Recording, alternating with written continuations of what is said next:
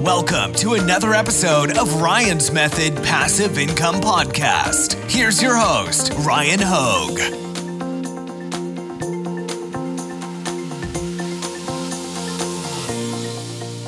Hey guys, Ryan here. Thanks for joining me today. In this video, I want to tell you why I decided to close my Shopify print on demand store. Now, first, a little bit of background. You've heard me say in recent videos that the biggest challenge facing any business, online or brick and mortar, is just visibility, it's traffic, it's getting our products out in front of people. So, my Shopify print on demand store was tied to that website that if you watch my income reports, I mention it once a month because I show you my Google Ads tra- uh, my Google Ads revenue that I generate from people just visiting the website and sometimes they just look at the ad, you get paid for impressions, you get paid for clicks. But this website gets a lot of traffic. It gets between 250,000 to 300,000 plus hits a month. So the traffic's there. I've solved the hard part. One note on traffic though, there's a big difference between what I would consider qualified traffic and just traffic. Now, I'd be lying if I said I was bringing qualified traffic to my website. I was really, you know, it's a content website, so people go there because of the content. You know, people click my website in Google search results because of the content, not because they came to buy something, you know, not because they came to buy a t shirt from my store. So that is a very important detail. And I'm just gonna be upfront, like I wasn't making too many sales even with all the traffic because again, people were coming to just read the content, view the content, view a video. I attached a Shopify print on demand store and kept it running for at least six months. And I did that through the fourth quarter, which by the way, guys, if you're new to print on demand, the fourth quarter, that's where the sales really, they start to just come like crazy. And I got to see what the sales spike would look like or if it would even exist in the fourth quarter. And it really wasn't what I was hoping it would be. So after that, you know, when we brought in the new year in 2020, I made a decision. I closed down my Shopify print on demand store. Now, when I closed it, I didn't just leave a void in my website. I replaced where my Shopify store was with a page dedicated to linking to my various Amazon merch listings that fit the theme of my website. In doing this, I was sending external traffic to Amazon, which they love. And customers also, by the way, they love shopping on Amazon. That's a trusted brand where people don't hesitate to pull out their credit card and check out. The same can't probably be said for my Shopify store, even though my website is really pretty successful, pretty big, pretty well established. You know, it's been around for a decade. In doing that, any sales I generate from external traffic, Amazon loves that. Plus, any sale in general is going to boost the organic rank of that product listing. So, I in my mind, I stood to benefit more linking to those Amazon listings externally than I did to just make a little bit of additional markup by selling it through my own Shopify store. And I've done this for an FBA brand of products as well, where I deleted my Shopify store for that brand. I know this runs contrary to a lot of what, what you'd probably commonly hear, but it's strategic. Again, every sale that comes through Amazon boosts your organic rank. So let me do a quick presentation explaining the three different types of traffic that you're to be driving to any e-commerce store, whether it's on Amazon or your own Shopify store. I want to explain the differences to you guys and why I think it made sense to close my Shopify store and replace it with links to my Amazon store. And the last thing, I'm to show you a bonus if you wait till the end of how if you implement a similar solution to mine, how you can make an additional percentage markup on each sale that you send to Amazon. Thanks again for joining me, guys. Real quick, let me introduce myself. I'm Ryan Hogue. I've sold over $1.6 million on Amazon to date. If you want to follow the links in the description, I've got a free print on demand mini course. It's delivered via email over eight days. It'll walk you through how to sell print on demand on Etsy. I've also got a print on demand Facebook community. I'd love to see you there.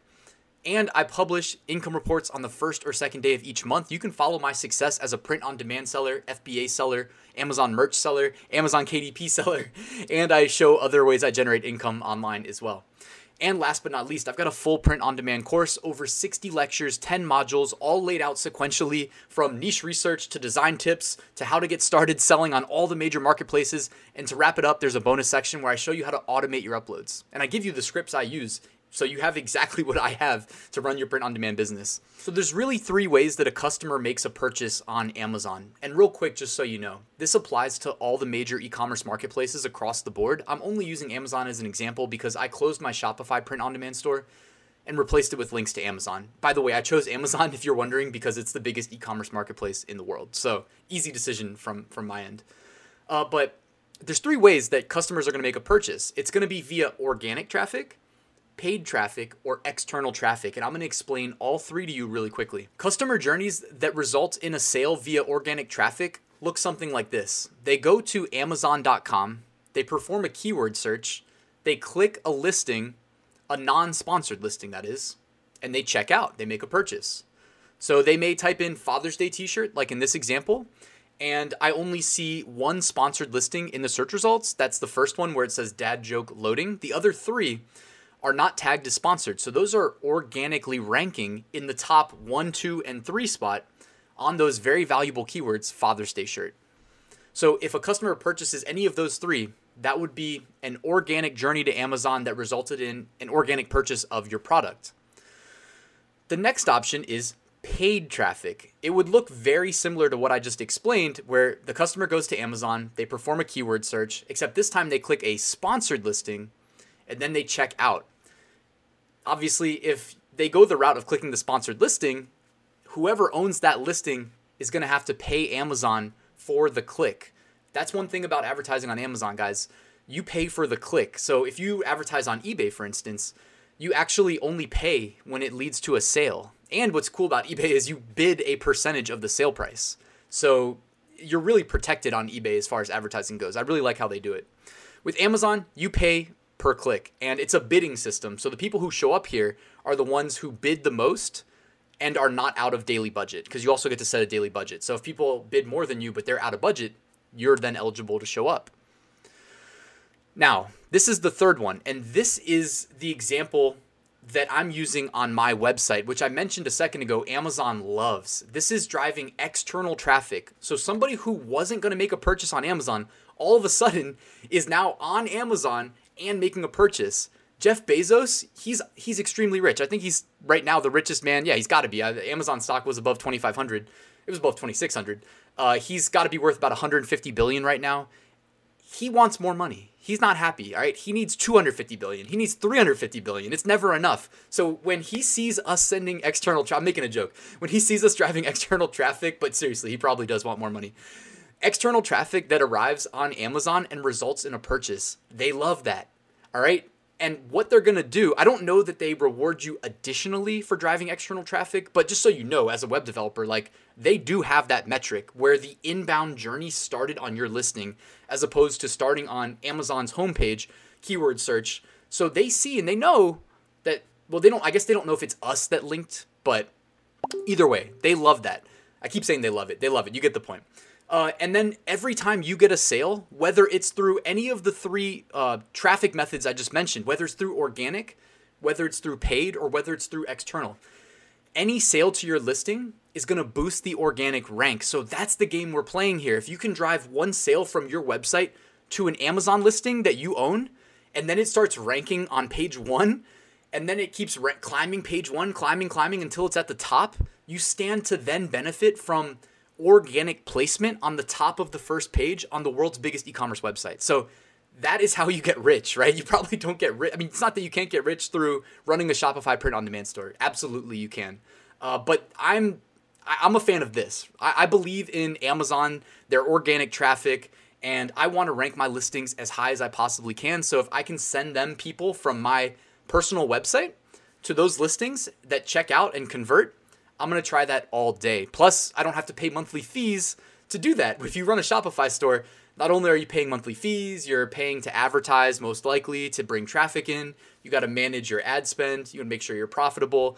And if you really do it the right way, you've got to pay for a bunch of like Shopify add-ons. Most of them are monthly fees. So, anyways, this is my approach. Now you know why I'm doing it, and I promised you a bonus. All right. Oh, here's the another example for external traffic. I forgot to walk you through. So someone might go to Google. They might go to your website, right? Like typically for me, they go to Google, they go to my website, and then they would go to. Um, actually, I think I have an example here. This is how I do it in my site. Yep.